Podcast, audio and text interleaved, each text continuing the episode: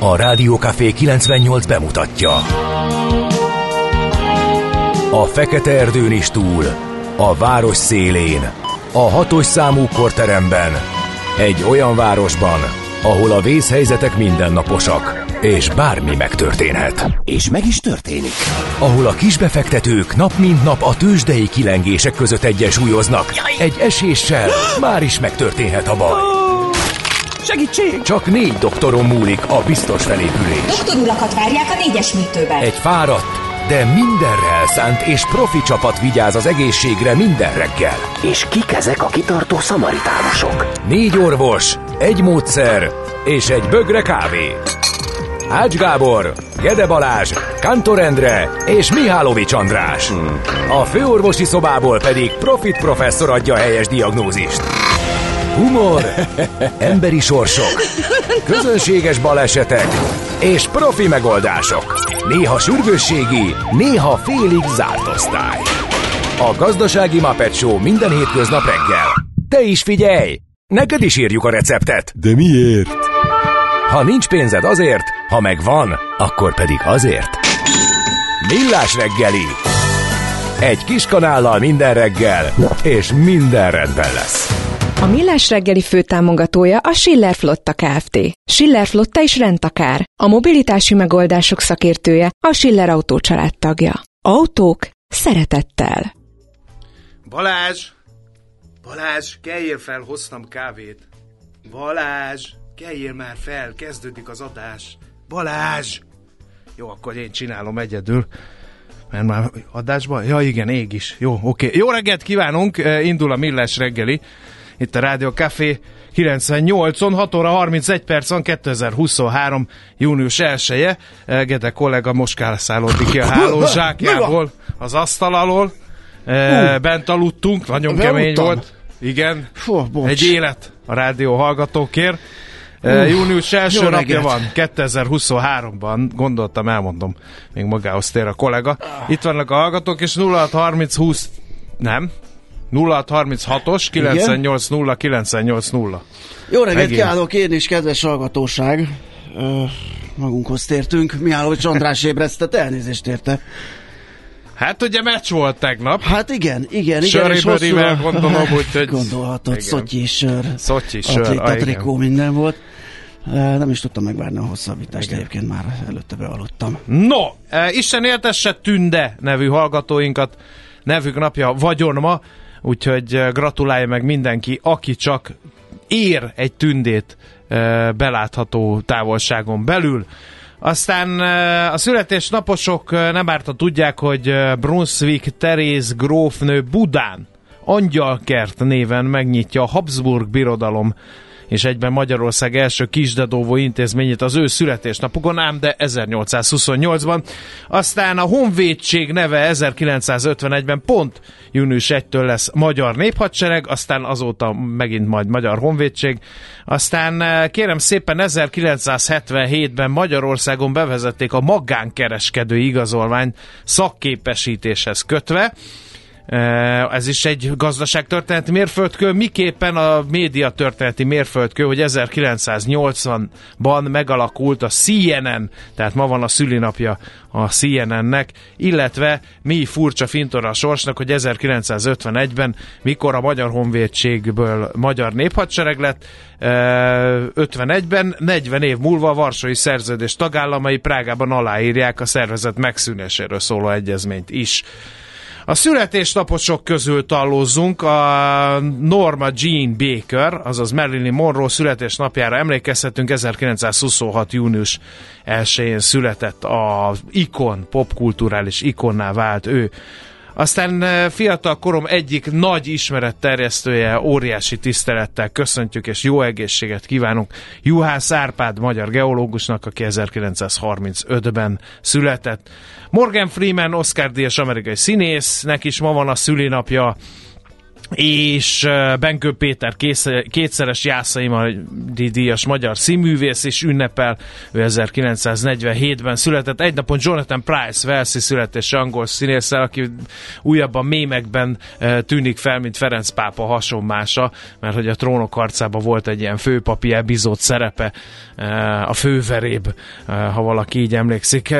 Hölgyeim, hát Jason Donovan szerintem nem kell bemutatni, mindenkinek volt az álmodozó kis szöszkéről egy kis poszter szerintem eldugva valahol lányszobája rejtekén, és amikor Kylie-val énekelték a duettet, hát az feledhetetlen pop történeti mérföldkő volt. Ma már szerintem soha sehol, még a nosztalgia csatornákon sem nagyon játsszák ezt a szerzeményt, ami azért baj. És a fiatalok kedvére, akik anyuka, apuka mellett zögykölődnek a suli felé, elmondom, hogy ma van Tom Holland, angol színész és táncos születésnapja is, ezerkilencszázkilencvenhatban született ő, és tudom, hogy a fiatal korosztály egyik nagy ikonja, olyan, mint a mi korunkban volt a Csajoknál a Tom Cruise, érted? Igen, igen, igen. Na, megvártam, amíg levegőt veszel, hogy be, be tudjak itt csusszanni, közben egyébként keresgéltem, mert a, a, amikor említetted ezt a magán, mi volt ez a, bevezetik a magánkereskedői igazolványt ezerkilencszázhetvenhétben, beugrott a maszek szó, és az, hogy a maszek szó az épp olyan személyhez köthető kreálmány, mint például a Tünde, akiknek a névnapjuk van, ugye Vörös Marti Mihályhoz, és azt kerestem, mert nem emlékeztem, nekem folyamatosan Feleki Kamil járt az eszembe, de megtaláltam, Kellér Dezső író, humorista alkotta meg a maszek szót, ugye a magánszektorból, ezerkilencszázötvenegyben használta egy konferenciájában, és azóta ugye ez át alakult, és a, a, a menő, a klassz, a, a nem tudom, mire használjuk. Ács Gábor például előszeretette. Igen. Kinek van kedve egy jó napi csatához, tegye fel a kezét, látható többség, tehát akkor ma megemlékezünk. A, a jütlandi vagy skagerraki csatáról, kérek szépen. Régen volt napi csata, nem mondhatjátok, hogy túlterjeszkedem a műsorban ezzel az elemmel. De ez egy akkora jelentős ütközet volt, hogy muszáj róla megemlékezzünk, majd elmondom miért. Kicsit az előzményekről, ugye véget ért a vitorláshajó kora az ezerkilencszázas évek elejére, és jött ez a gőzhajó, először ugye fa hajókra raktak fémlemezeket, de aztán teljesen fémből építettek hajókat. Sőt, egy ekkoriban teremtődik meg a csatahajó fogalma, és hát elindult egy fegyverkezési verseny. Többen gondolták úgy, köztük Németország is, hogy itt az ideje megtörni a brit hegemóniát, uh-huh. és elkezdődött egy ilyen hajóépítési láz, csak hogy ebben a németek alul maradtak. ezerkilencszáztizennégyre a briteknek huszonkilenc, a németeknek tizenhét darab ilyen csatahajójuk maradt, és hát ugye ezzel tulajdonképpen nem sikerült megtörni az angol tengeri hegemóniát. A császári haditengerészet elszigetelődött, nem tudták elérni a gyarmataikat, nem tudtak kijutni a világ tengerekre, tulajdonképpen beszorultak az északi tengerre. Viszont az akkori német hajók több vízzáró rekesszel épültek, ami azért fontos, mert nehezebb elsüllyeszteni őket, vastagabb páncélzattal ugyanezért fontos, illetve pontosabbak voltak a lövege is, de elég nagy fenyegetés jelentettek, hogy az angolok ne tudjanak olyan mértékben cirkálni a világ tengereken, mint korábban tették, mert ugye félszemmel figyelniük kellett a németeket. Uh, mivel egy drága mulatság volt ez a fegyverkezési verseny, ezért elhatározták az első világháború kitörésekor, hogy uh, hát nem kockáztat egyik fél sem. Az angolok ilyen távolról csinálták a blokkádot, amit ugye a németek tengeralattjárókkal akartak megtörni, mint utóbb kiderült sikertelenül. Ráadásul a németek meg nem mertek kockáztatni, hogy neki rongyolnak a honi flottának, vagy a nagy flottának, az angol flottának, ezért hát mind a két fél egy kicsit ilyen meghökkenve szemlélt az első világháború eseményeit. Egész addig még egy Reinhard Scheer nevezetű altengernagy nem lett a német flotta parancsnok, aki kitalált egy haditervet, hogy azt csinálja, hogy ilyen csalétkeket dob be, ilyen kisebb hadi ö, hajó kötelékekkel kihajózik a tengerre, arra ráharapnak az angolok, és akkor majd ő feltűnik a ködből a nagy flottával, és így darabonként szépen szétszincálja az angol flottát. Na hát ennek az egyik próbája volt a jütlandi ö, csata, mert hogy azt akarták elérni, hogy odahajóznak a brit partokhoz, elkezdik Sunderlandet lőni ágyukkal, arra kijönnek az angol hadihajók, és akkor majd neki támad a német flotta. A csalétek szerepét egy franc hiperaltengernagy vezette, kötelék indította, és a, a csal, aki pedig ráharapott a csalér, az egy Sir David Beatty altengernagy nevezetű volt, és hát el is kezdődött a csata hiperaltengernagy és Beatty altengernagy nagy között. Furcsa fintola a sorsnak, hogy egyébként e, egy, nem is egymást vették észre a felek, hanem egy dán teherszállítót. Ugye akkoriban még úgy kémlelték egymást a felek a tengeren, mert ugye gőzhajók voltak, hogy hatalmas füstoszlopok okádtak ki ezek a nagy hajószörnyetegek, és, és akkor mindenki kémlelte, hogy hol van uh-huh. füst. Most az a baj, hogy nem csak a hadihajóknak volt füstje, ugye, hanem a teherhajóknak, és úgyhogy egy dán hajó kezdte a csatát azzal, hogy mind a kettő. Gondolhatod, hogy megijedt a kapitány, igen, mikor két ilyen marha nagy uh, csatahajó kötelék, vagy csatacirkáló kötelék közé ékelődött. Na mindegy. Azért fontos ez a csata, mert hogy egészen elképesztő erők feszültek egymásnak. Ez volt a huszadik század egyik legnagyobb tengeri csatája. száz ötvenegy brit és kilencvenkilenc német hajó vett részt benne. A britek főparancsnok egyébként John Jellicoe tengernagy volt, ez ő vezette a, a nagy flottát. Na ugye ott tartottunk, hogy ugye a csalétek odament, ráharapott ez a Beatty tengernagy, elkezdték lőni egymást, de hát sajnos megfejtették a német kódokat, úgyhogy elindult a nagy flotta is, és amik a főerők így hirtelen mindkét felet meglepve találkoztak egymással, innen kezdődött a nagy ütközet, méghozzá ezerkilencszáztizenhat. május harmincegyedikén korra délután, és hát nem tartott nagyon sokáig, este fél hét és negyed nyolc között zajlott a főerők küzdelme, két tűzharc, ezt nagyjából háromnegyed óráig lőtték egymást a felek, majd rájuk esteledett, és másnap hajnalig még hét alkalommal összecsaptak a nagy, a nagy hajók egymással, mert nagyjából az volt a lényeg, hogy mikor megjelent a nagy angol flotta, akkor megpróbálták elvágni a partoktól a német flottát, és hát minél nagyobb veszteséget okozni neki, de hát a német flottát sem ejtették a feje lágyára, és kimanőverezte az angolokat részint az éj lepre alatt, részint bátor támadásokkal. Úgyhogy sikerült meglépniük. Hát az eredmény az volt, hogy az angolok súlyosabb veszteségeket szenvedtek, tizennégy hajót és hatezer embert vesztettek, német részről meg tizenegy hajó és kétezer-ötszáz főnyi tengerész veszett ez hullámsírba, de stratégiai szempontból ugye egyik fél sem nyert, mert ugye a briteknek nem sikerült elpusztítaniuk a német flottát, a németeknek viszont nem sikerült a briteket, és továbbra is beszorultak, és távol maradtak a világtengerektől. Most néhány dolgot még így érdekes érdekességként a végére. Ugye a csatacirkálók vívták ezt a nagy ütközetet, ezek ilyen ezeket arra találták ki, hogy gyorsan eljussanak a világ bármelyik pontjára, és ott elpusztítsák az ellenség hasonló egységeit. Páncélzatuk az nem volt túl vastag, csak kisebb hadihajók ellen voltak jók, mert hogy nagy sebesség és nagy tűzerő kellett, és hát rendkívül sokba kerültek, ezért is épült belőlük viszonylag kevés, és figyelem, most jön a lényeg, harminc és harmincnyolc centiméteres hajóágyúik voltak, azt így képzeljük el, iskolai vonalzó, hogy ez mekkora uh-huh. gránátokat tud kilőni. Durva. És ezek voltak a lövegtornyok, amikor azt mondjuk, hogy hadihajó, akkor úgy látjuk, hogy egy ilyen nagy gomb, félgombocból jönnek ki ágyúcsövek, na ezek voltak a lövegtornyok, egy ilyen lövegtornyot hetven-nyolcvan ember kezelt, és lenyúlt egészen a hajónak az aljáig, mert ott tárolták a robbanóanyagot, meg a lövedékeket. És úgy van, hogy egy lift hozza fel először a lövedéket, aztán a robbanóanyagot, azt felhúzzák egy lifttel, mert ugye külön tárolták a robbanóanyagot meg a lövedéket, felhúzták egy lifttel a lövegig, betolták a, a lövedéket, rányomtak ilyen gombótszerű, ilyen kis hordószerű sejjenpapírba burkolt robbanóanyagot, és úgy sütötték el. Vagy rombológránátot, vagy páncéltörőgránátot lőttek, ugye értelemszerűen a páncélozott hajók ellen az utóbbit.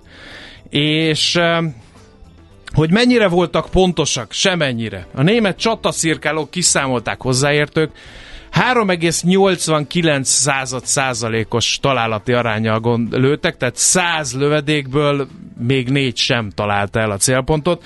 Az angol uh, hadihajóknál a legrosszabb eredmény az egy egész négy tized százalék, tehát százból nem egészen kettő, a legjobb eredmény pedig négy egész négy tized, tehát százból négy uh, találta el. Ennek ellenére azért nem volt rossz csata, mert például a német csalétek szerepét bejátszó hiper zászlós hajóját huszonnégy találat érte el, el is süllyedt egyébként.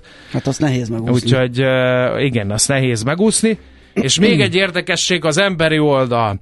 huszonnégy órán keresztül talpon voltak a tengere, tengerészek, és hát folyamatosan pörgött az ellátó részleg is. Máskor szigorúan tiltották az alkoholfogyasztást, de a csata alatt annyi alkoholos savanyú vizet, bort, konyakot, kávét, teát, levest, konzervet, kenyeret, csokit fogyasztottak, amennyit akartak, de egy feltétel volt, nem hagyhatták el a harcálláspontjukat, úgyhogy szükségvécék voltak, ezek szalmával töltött faládák, kérlek szépen. Klormésszel, úgyhogy ott kellett huszonnégy órán keresztül kávézni a lövegállásba, és reménykedni, hogy nem esik rád egy harmincnyolc centiméteres páncéltörő gránát. Ez volt a jütlandi csata, köszönöm a figyelmet. És nagyon most szépen pont... köszönjük, és akkor most zene.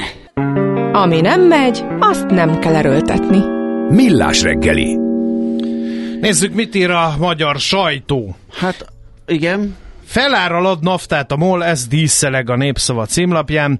A hatósági üzemanyag árak tavaly előtt novemberi bevezetés után mintegy másfél szeresére nőhetett a MOL piaci nagykereskedelmi üzemanyag árainak a tőzsdei értékekhez viszonyított felára. Ezt számolta ki Marnic kollega a Népszavánál. Ez a kétezer-huszonegy elején literenként és százhúsz forintot kitevő érték a tavaly nyári csúcsponton a kétszáz forintot is elérte. Egyes szakértők szerint a MOL eme tétel növelésével igyekezhetett némi enyhíteni a hatóság értékesítésén elszenvedett veszteségeit. Ez is erős ez a sztori, szerintem a Plecser-től mi egy pár hónapja már, minthogyha erről igen. szakértett volna. Vagy nálunk, vagy valahol, hogy bizony ott mutatkozik némi extra profit. Azt mondja a portfolio pont hu pont Csiki Gergő, akivel tegnap beszélgett, írja, hogy, illetve hát adóemeléseket is talált.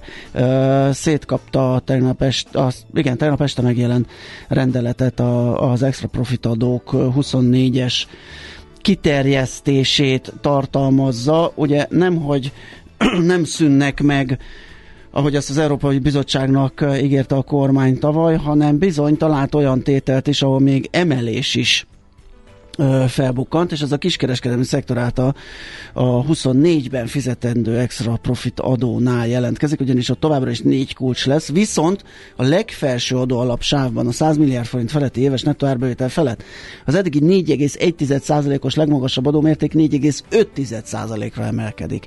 Úgyhogy ott a legnagyobb forgalmazók bajban lesznek.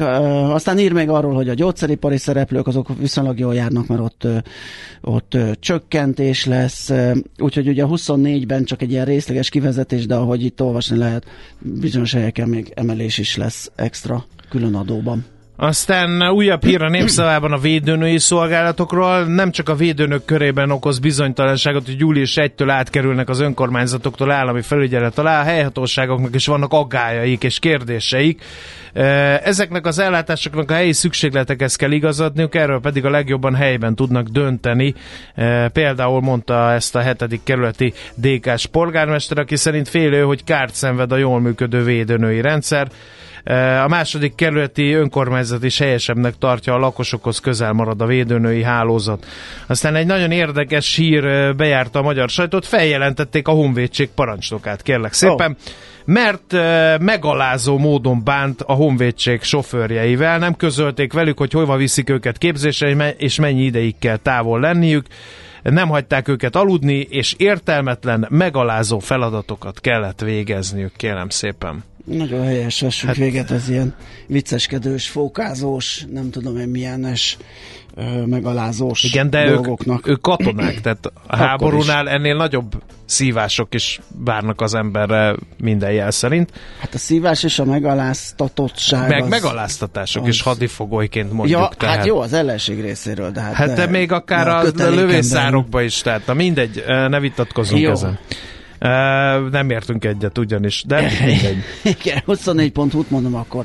Kérlek szépen, uh, azt mondja a reggeli cikkük, hogy Ugye legtöbbet arról lehet hallani, hogy az o té pé ukrán listázásáról, mármint a magyar kormány részéről, és hogy az új uniós vétóval kapcsolatban ez az ok. Pedig ez egy elég furcsa kifogás, mert hogy egyrészt semmilyen jogi következménye nincsenek, hogy az o té pé, illetve annak orosz leányvállalata az ukránok szerint a háború támogatója lett és felkerült erre a listára. A cikk szerint valójában a fontosabb üzenet Kínának szólhat, az új szankciós csomag ugyanis kifejezetten árthat a távol-keleti szuperhatalomnak. Az Unió ugyanis azokat az országokat tervezi büntetni, amelyek segítenek Oroszországnak megkerülni az eddigi szankciókat. Ez a huszonnégy pont hu-n található. Tehát. A gé hét pont hu ugye elindult a kötelező akciózás, meg is nézte, hogy mi lett az olcsóbb a boltokban. Hát kérem szépen, nagyon sok minden olcsóbb lett, például a purpur zsemle, meg az avokádó. De hát még csak e... most nyitnak a boltok, ez mától. Igen, igen, de már mégis ja, megnéztük. Meg vannak hirdetve az akciók valószínűleg. Azt mondja, huszonnégy terméket árazott le az Aldi, a minimális húsznál többet vállalni lehet, kevesebbet nem. Nem sorolom fel a húsz dolgot, de ilyeneket találok köztük, hogy purpurzsemle, meg, meg ilyenek, meg uh-huh. avokádó, meg halkonzerv, meg, meg stb. stb. Úgyhogy részletek a gé hét pont hu hasábjain olvashatóak. Na, muzsikáljunk jó, együtt, jó, jó. Aztán nézzük meg, mi történt a börzéken tegnap. Hol zárt? Hol nyit? Mi a sztori? Mit mutat a csárt? Piacok, árfolyamok, forgalom a világ vezető parkettjein és Budapesten. A tőzsdei helyzetkép támogatója, a hazai tőzsde gyorsan növekvő nemzetközi informatikai szolgáltatója, a Gloster Infokommunikációs Nyrt. Budapesti értéktőzsdén majdnem egy százalékos mínusz volt. Tegnap negyvenhétezer-kétszázhatvankettő ponton zárt az irányadó mutató, mert hogy a MOL o té pé páros esett egy jó nagyot. Az o té pé kettő egész két százalékos mínusz hozott össze, tízezer-hétszázkilencvenöt forintig szánkázott le, a MOL fél százalék feletti mínusszal zárt, kétezer-nyolcszázhúsz forintig, hiába erősödött másfél százalékkal a Richter és Telekom párosa, a gyógyszergyár nyolcezer-hétszázhuszonöt, a Telekom részvény pedig négyszáztizennyolc forinton kezd ma. Az X-Tent kategóriába kérlek szépen pörgött az élet, több részvénynek is egész jó napja volt.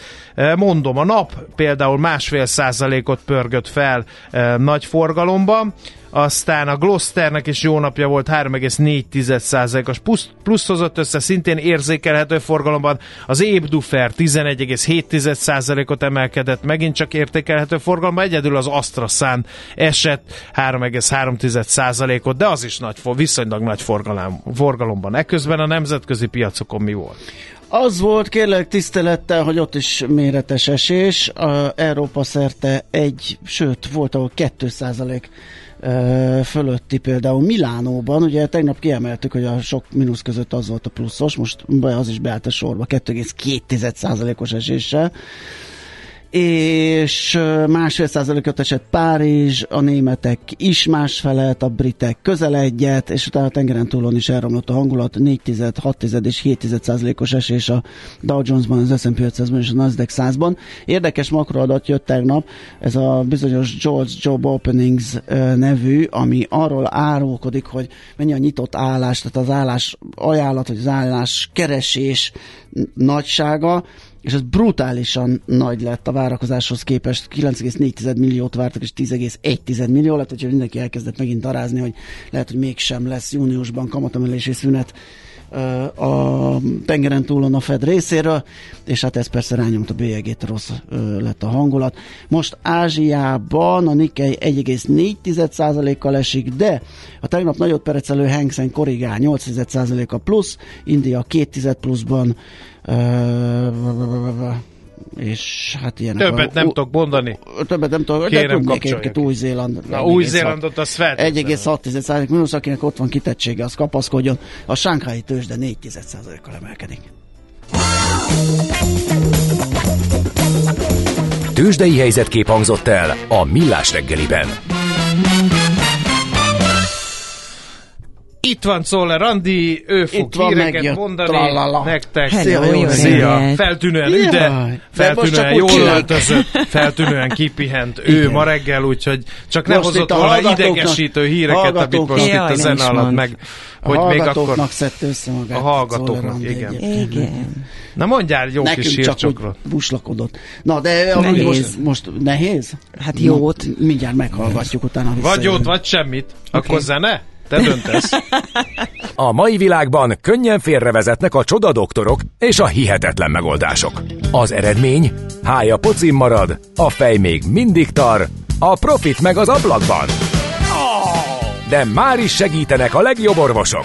doktor Megelégedés, doktor Higgadtság, doktor Vidámság és doktor Nyugalom. Doktor úr, ennek össze-visszaver a gé dé pé-je. A pulzusa meg egy csökkenő gyertya. Két végéről égette. Ezt visszakalapáljuk, és olyan hozamgörbénk lesz, amilyet még doktor Alonso Mózdi sem látott. Millás reggeli. A gazdasági Muppet Show. Figyelem! Fogyasztása függőséget okoz. A Millás reggeli főtámogatója a Schiller Flotta Kft. Schiller Flotta is rendtakár. A mobilitási megoldások szakértője, a Schiller Autó családtagja. Autók szeretettel. Jó reggelt kívánunk, kedves hallgatók! Itt vagyunk üdén frissen, folytatjuk a Millás reggelit hét óra kilenc perckor csütörtök reggel június első napján. Mihálovits Andrással. És Gede Balázssal. Jó reggelt kívánok én is. Van egy es em es, WhatsApp és Viber számunk, ez a nulla hat harminc hatos kilencvennyolc nulla kilencvennyolc nulla. Mit ír, ahogy is hívják? Kérlek szépen, még reggel írt a D-kartás, hogy jó volt a menetidő, huszonkét perc a Zugló Hermina mezőig, ami... nála egészen jó, aztán volt Gézunak hajkúja, mindjárt nézem, az volt, hogy van egy feelingje, mikor megkínálnak a saját főztődből.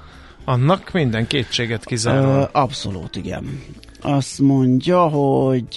Ja igen, a, a házitról üdvözölte a a napi csatában, hogy na végre egy lövős nem kardos. Előtte azért feltette a kérdést, hogy kik azok a britek, mi vagyunk? Igen, viszonylag mérsékelten fogadta a közönség a napi csatát. Hát úgy, szerintem még mindenki alszik. Lehet, hogy túl részletes voltam. Túl részletes volt. Nem soroltam fel az összes tengerész név igen, szerint. Aki szerintem részlet... most mondjuk el még. Jütlandi csatában.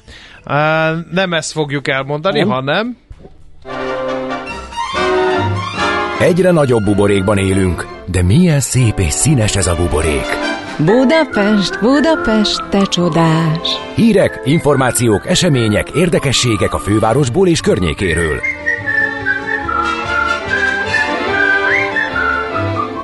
Keresztben kedvenc hírem az azért ez, mert parkvárosi környezetbe is be lehetne vezetni, mert már otthon van a benzines fűnyíróktól, amikor azok felzúgnak fél nyolckor kora reggel hétvégén. Kérlek szépen, egy nagyon hagyományos csapatot uh, vetett be Őrsi Gergely, a második kerület polgármestere uh, a Megvartigetben. Egészen pontosan birkák és kecskék legelték a füvet, kérlek szépen, és ezzel a módszerrel próbálták természetbarát módon vissza nyírni, vágni, na, nem na. tudom, mit csinál a kecske pontosan. Munkaerőhiány van a mezőgazdaságban. Hát kimegy ma már pásztornak. Látod? Hát ezek nyilván a... nem fog elvinni a stressz. Igen. De hát azért a fizetés sem egy olyan nagyon derék, úgyhogy nem tudom, hogy bár lehet, hogy na mindegy. Minden tehát, hogy most vidéken fölhozzuk a pásztorokat, akkor kimarad vidéken. Hát pont a vidékfejlesztés egyik célja, hogy helyben tartsuk a igen. vidéken élőket. Erre most pásztorokat importálunk a fővárosba? Nem tudom, volt hozzá a pásztor, ezt a barka állatsimogató ja. hoztak ki, és szerintem gondozókkal jöttek, nem konkrétan pásztorokkal, és így a tereprendezést rájuk lehetett bízni. És hát természetesen körülöttük gyerekek, mert meg lett hirdetve hát a lehet program, simizni, meg lehet simizni, nézni, ők közben rákcsálnak, dolgoznak. Kíváncsi vagyok, hogy a körmölés rejtelmeibe bevezették-e. Ha a büdös sánt, a juhot körmölni, szerintem a gyerekeknek elmenne a kedvük az állatsimogatásra, de ez egy mellékvágány. Szerintem, ha csak meglátnák azt a kanyargós körmölőkést, ugye? Az az, az a kanyargós. Az az, az az, az, legalább uh, ebbe. Már harminc éve vezetünk hát műsort, ennyi előrelépést azért. Tapat ragadt, igen, igen, úgyhogy majd többet kell együtt legyünk, és akkor majd haladok, fejlődök. Budapest Airport. Uh, minden eredmény szinten nyere nyerességes évet zárt tavaly kétezer-huszonkettőben, ugyanakkor a cég vezetője hozzátette, hogy lassabban lábalnak ki a nehézségekből, mint az európai repterek, mert hogy itt magas az infláció, nagyon volatilis a forint árfolyama, és az ágazatot extra profit adó is sújtja. Egyébként, ha nem tudnátok, drága honpolgárok, a kormány nem tett le a Budapest Airport felvásárlásáról, a legutóbbi hírek szerint katari partnerrel szeretné végrehajtani ezt a manővert. A Portfólió ír részletesen a budapesti reptérről, érdemes azt elolvasni, azt a cikket, aki a repülés szerelmese, és nem Ács Gábor. Azaz, igen, jó. E, aztán jelentős vízvezeték fejlesztés indul Budapesten annak érdekében, hogy biztonságosabbá váljon a fővárosi vízellátás, ezt írta a Magyar Építők. A beruházás során a Kossuth tértől a Belgrád rakpartig tartó szakaszon a pesti Dunaparttal párhuzamosan futó ezerkétszáz milliméter átmérőjű csöveket cserélik ki. Gondolom azokra a műanyag. És ott milyen lezárások lesznek? Hát, félve kérdezem. Igen, igen, igen. Az valószínű, hogy nem megy anélkül. Úgyhogy próbálom megtalálni, hogy ez mikor indul és mi a következménye, de arra egyenlőre... Hát csak bejelentették, hogy örvendezzünk valamit. Kérjük, tessék felkészülni lelkiekbe. Nekünk a Gellért-hegy a Himalája. A Millás reggeli fővárosi és agglomerációs infóbuborékja hangzott el. Az egészség nem minden, de az egészség nélkül minden semmi. Millás reggeli. Hát az é u felé kacsingató szerbeknek úgy jön egy ilyen konfliktus Koszovóval, mint üveges tóknak a hangyatesés. tizenöt éve egyoldalúan kiáltotta ki a függetlenségét Szerbiától a tartomány. Évtizedekig feszült volt ugyanis a viszony a kisebbségbe szoruló szerbek és a többségbe kerülő albánok között. A kedélyek a tizenöt év alatt sem csitultak a jelek szerint. Pár napra komoly zavargások törtek ki Koszovóban, ebben az adatok szerint huszonhét magyar békefenntartó katona is megsérült. Hogy mi zajlik a tartományban, erről fogunk beszélgetni Juhász József fel, az ELTE egyetemi tanárával. Jó reggelt kívánunk! Jó reggelt! Jó reggelt kívánok! Hát a Balkán Európa puskaporos hordója, tartották itt az első világháborút megelőzően, meg azóta is talán. Hát rászolgált erre a hírnevére, mert most megint puskaporos a levegő Koszovóban. De hogy történt mindez, ez a függetlenedés, meg miért nem eresztik a szerbekkel Koszovót, miért akarják az albánok Koszovót? Mert az ember azt gondolná, hogy, hogy ez, ez, ez erre pont került erre az ügyre, és mit ad Isten, kiderül, hogy mégsem, sőt, az indulatok nem csitultak semennyit sem. Nem került pont, sajnos, uh-huh. kétezer-nyolcban sem. Ez egy évszázadokra visszanyúló konfliktus, természetesen ennek most nincs mód, hogy ebbe belemenjünk. A lényeg az az, hogy a, a török birodalom felbomlása után, amikor Szerbia ezt a területet visszaszerezte ezerkilencszáztizenkettőben, akkor ezen a területen már albán többség volt. És ettől kezdve van egy folyamatos küzdelem a két fél között, a területre történeti alapon, és ez részben persze a helyi szerb lakosság miatt is, mert a, nagyjából a lakosság egynegyede volt szerb a szóban forgó időszakban. Erre támaszkodva, hogy a Szerbia saját területének tekintette Koszovót, nagyon fontos történelmi emlékhelyek vannak ezen a területen. Volt a középkorban egyházi és állami központ. Az albánok számára viszont az alapvető hivatkozási pont az az volt, hogy ők alkotják a lakosság többségét.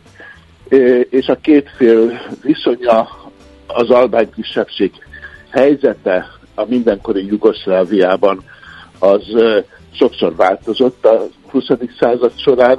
Volt, amikor elnyomás, szigorú vagy kemény elnyomás alatt voltak, volt, amikor nagyon széleskörű autonómiával rendelkeztek, de végül is nem tudtak integrálni, nem is akartak és nem is tudtak integrálódni a szerb államba, és ez a konfliktus éreződött ki ezerkilencszázkilencvennyolc-kilencvenkilencben az úgység, a koszovói felszabadítás hadsereg felkerésével és a NATO bombázásokkal amikor átmenetileg nemzetközi igazgatás alá helyezték Koszovót, mondván, hogy valamilyen megoldást a két fő kompromisszumával talán meg lehet találni. Erre nem került sor, és ekkor kiáltották ki kétezer-nyolcban a Koszovó függetlenségét. Igen. Gondolom a szerbek attól tartanak, hogy előbb-utóbb Koszovó nem marad független, hanem nagy Albániához csatlakozik. Úgy olvasni a sajtóban, hogy vannak ilyen törekvései az albánoknak, hogy nagy Albániát létrehozni, kvázi a kör- környező országokban élő albán kisebbségből egy nemzetet kovácsolni. Ö- Van ilyen törekvés, illetve inkább mondjuk azt, hogy egy államot már az egységes, közös nemzethez tartozás tudata, az az albániai, koszovói és észak-macedóniai albánságban megvan. Azt, hogy politikailag ez az állami egyesülés létrejön-e, vagy nem, és ha létrejön, akkor mikor, ez egy nyitott kérdés. Én azt gondolom, hogy ez most nincs napi renden. Hossz, akár középtávon is persze elképzelhető. Ugyanakkor viszont tény, hogy van egy olyan ö, közeledési és együttműködési folyamat, főleg Koszovó és Albánia között, amelyre szokták azt mondani, hogy egyfajta funkcionális együtt, ö, egyesülés zajlik a két állam között, tehát anélkül, hogy formálisan államilag egyesülnének, olyan együttműködési programok, közös fejlesztések vannak, amelyek ö, tulajdonképpen a két ö, formailag különálló államot egy egységes gazdasági, kulturális intézményentitását teszik, tehát a közös diplomáciai képviseletek fenntartásától kezdve az egyeztetett autópályaépítésekig nagyon széles ez a mező, ami egyfajta ilyen ö, ö, egyesülési folyamatot ö, ö, tükröz. Igen. Mit keresnek ott a békefenntartók? És hogy, hogy Magyarország Szerbia szomszédjaként szerepet vállal ebbe a békefenntartási folyamatban? Minim- mert hogy minimum kényes ez a helyzet Magyarország Igen. számára. Ugye a, a ezerkilencszázkilencvenkilences háború után ugye az ENSZ biztonsági tanácsa rendelte el a Koszovó Force létrehozását, és ebben nagyon sok országot meghívtak, köztük Magyarországot is, amely Magyarország akkor, mint friss NATO tag, ezt vállalta is, úgyhogy folyamatosan kilencvenkilenc óta vannak a ká forban magyar egységek, ez nem egy új jelenség, csak hát most nyilván a, a, a, a előtérbe kerül.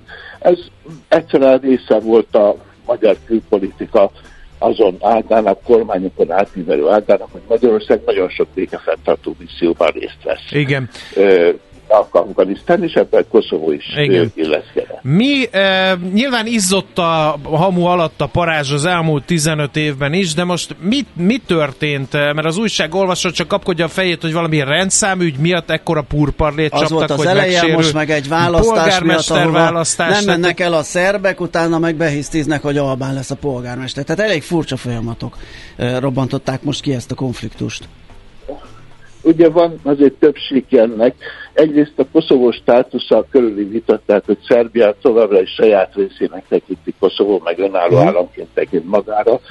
Ez egy olyan visszabirkózást jelent, amelyben minden apró konfliktus azonnal fontos és szimbolikus jelentőséget kap, hisz reprezentálni lehet fel azt, hogy Koszovó vagy hogy független, tehát ezért beiktatja a frissen megválasztott albán nemzetiségű ö, ö, képviselőket, illetve hogy Szerbia része, tehát hogy a, a, a szerbek részvétele nélkül megválasztott képviselőket pedig nem engedik beiktatni.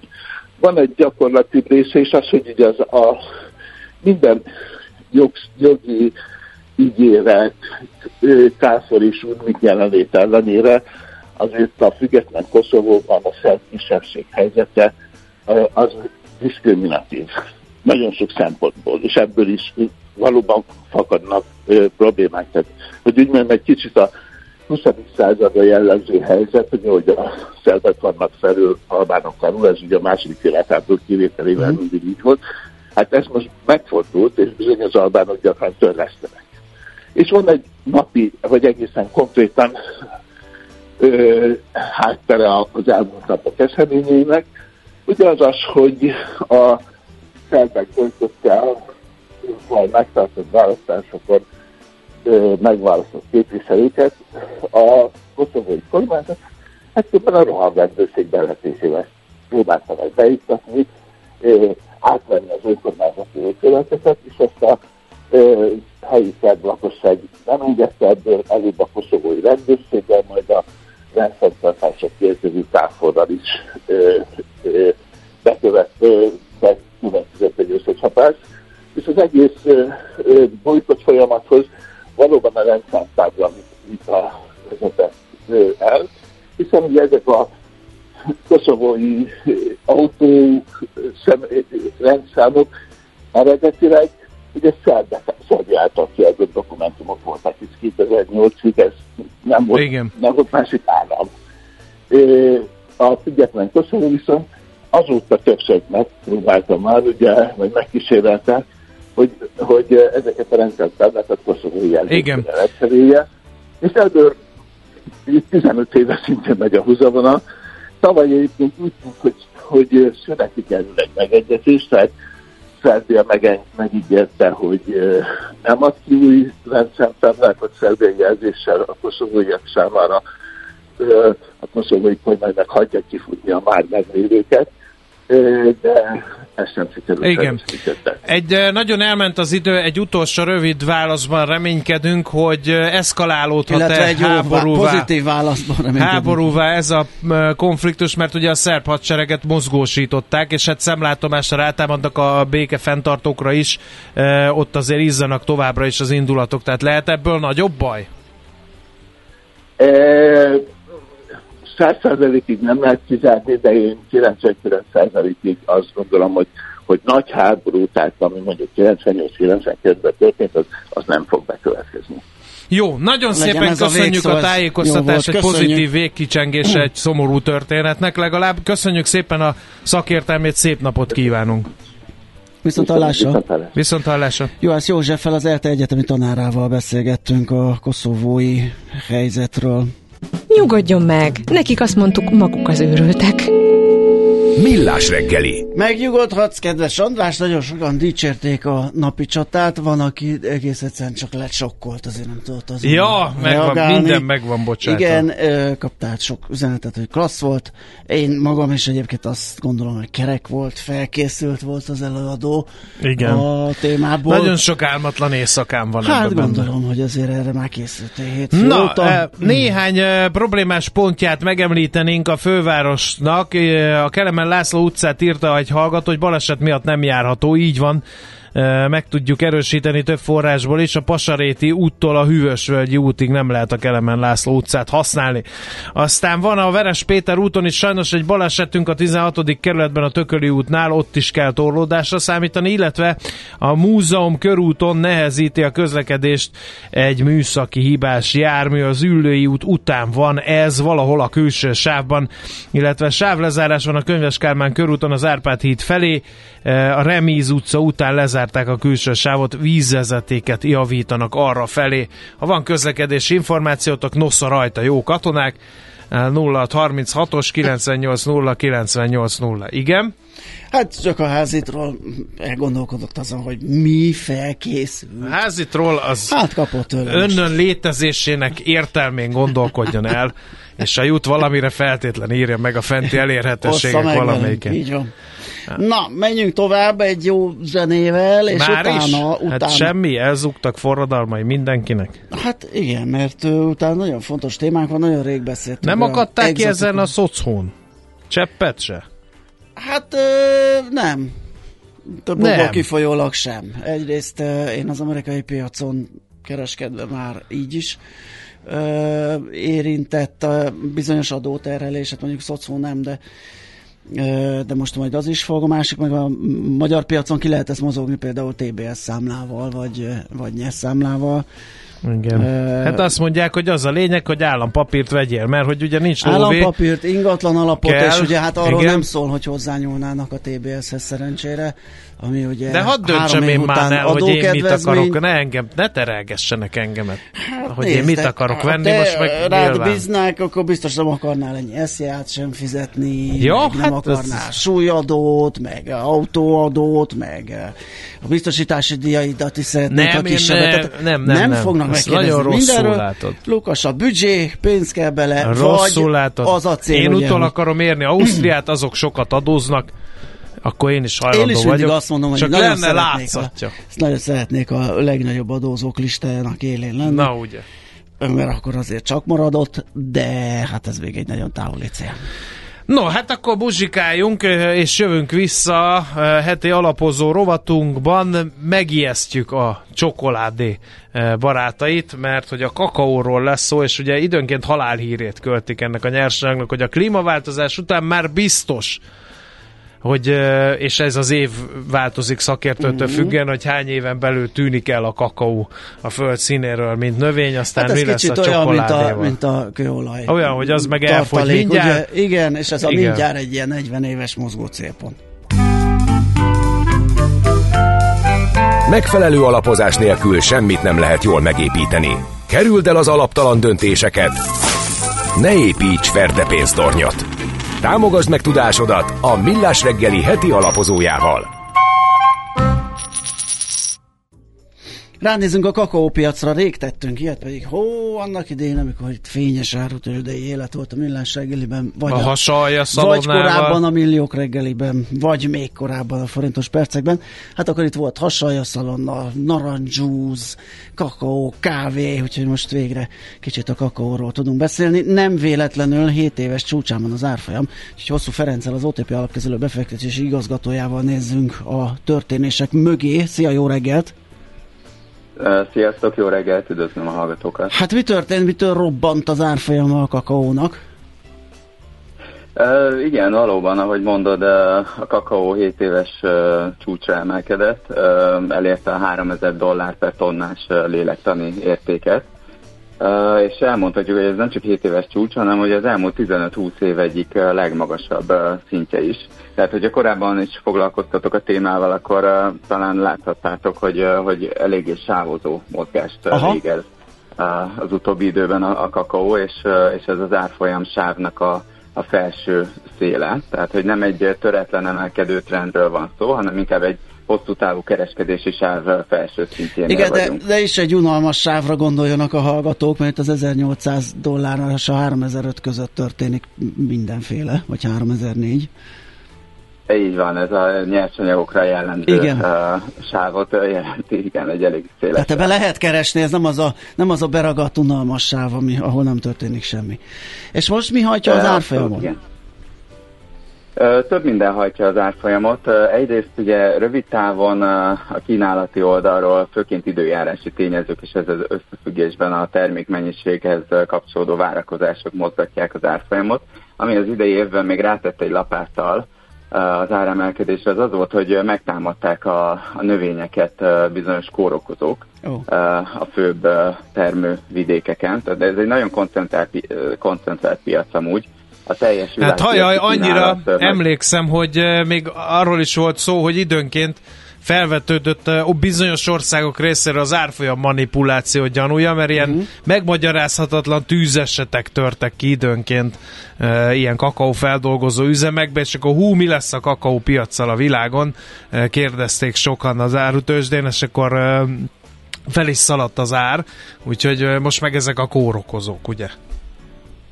Uh, igen, tehát, hogy hetven százalékát két nagy exportőr, elefántcsontpart és Gána teszi ki, és, a, és egyes környező országok is uh, hozzájárulnak, és azért itt van uh, minden, tehát, hogy itt ez nem egy ilyen uh, nagyon uh, szabályozott piac, hogy úgy mondjam, tehát, hogy itt... Uh, igen, finoman szólva se, semmilyen szempontból sem, tehát sem a kereskedelem, sem a termelés, sem a politikai stabilitás nem jelenti ezeket a helyeket. Nem, abszolút nem.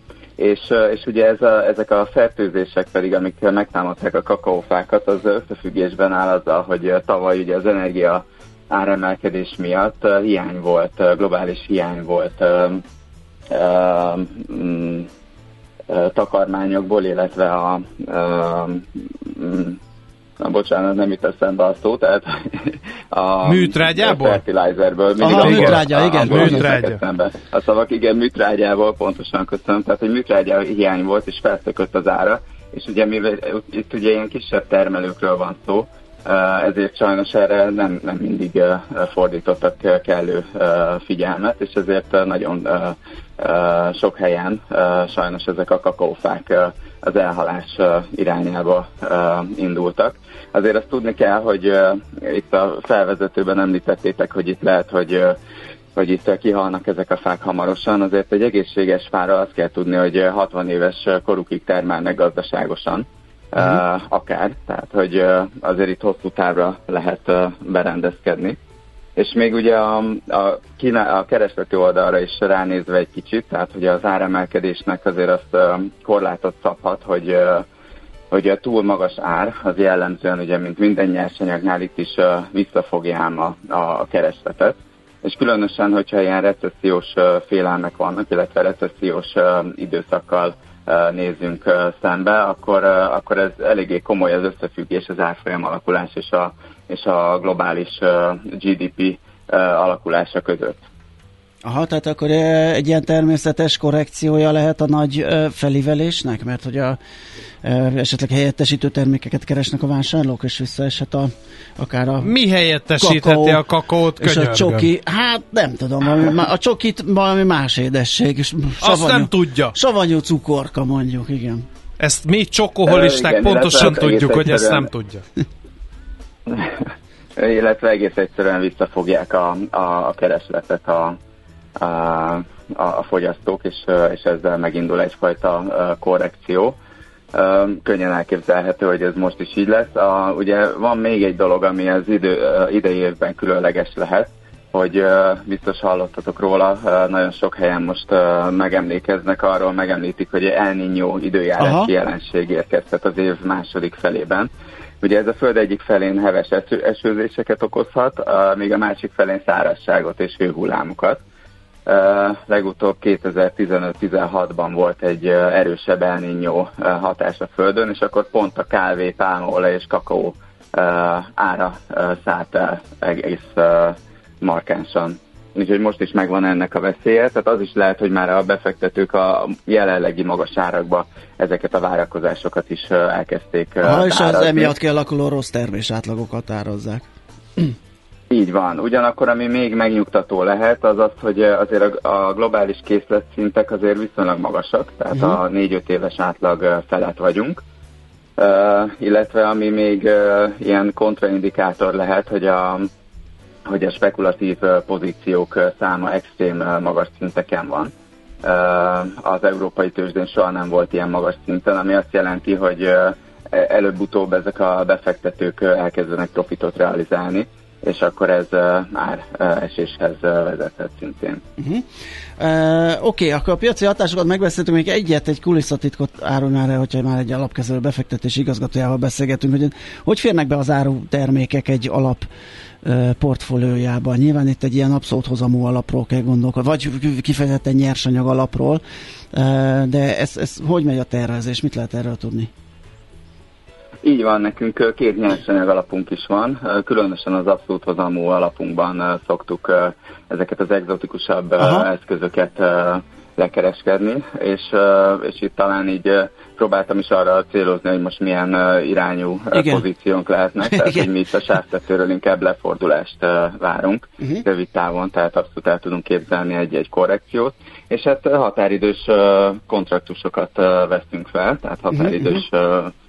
eladásokat, sortokat nyitunk tehát az alapba. Klasszikusan az árutőzsdén nyitok pozíciókat a, ezekbe. Abszolút igen. Tehát, hogy azért ezt tudni kell, hogy ez egy nagyon kis piac, tehát igen. hogy nem véletlenül tud nagyon rövid idő alatt sokat emelkedni, tehát, hogy itt a kisebb szereplők is azért már meg tudják mozgatni a piacot. Ezért mi is inkább óvatosak vagyunk azért az ilyen meg... egzotikus termékekben a pozíció felvételben. Igen, tehát, nézem, nem, itt a, nézem itt a csártot, elég komoly lukakat tud hagyni, tehát valószínűleg ez a kis likviditás, meg a, a hírek, ahogy jönnek, mennek, meg befolyásolják akár ilyen időjárási termelésre, termésre vonatkozó adatok, nagyokat tud zökkenni az árfolyam, akár lefelé, akár fölfelé.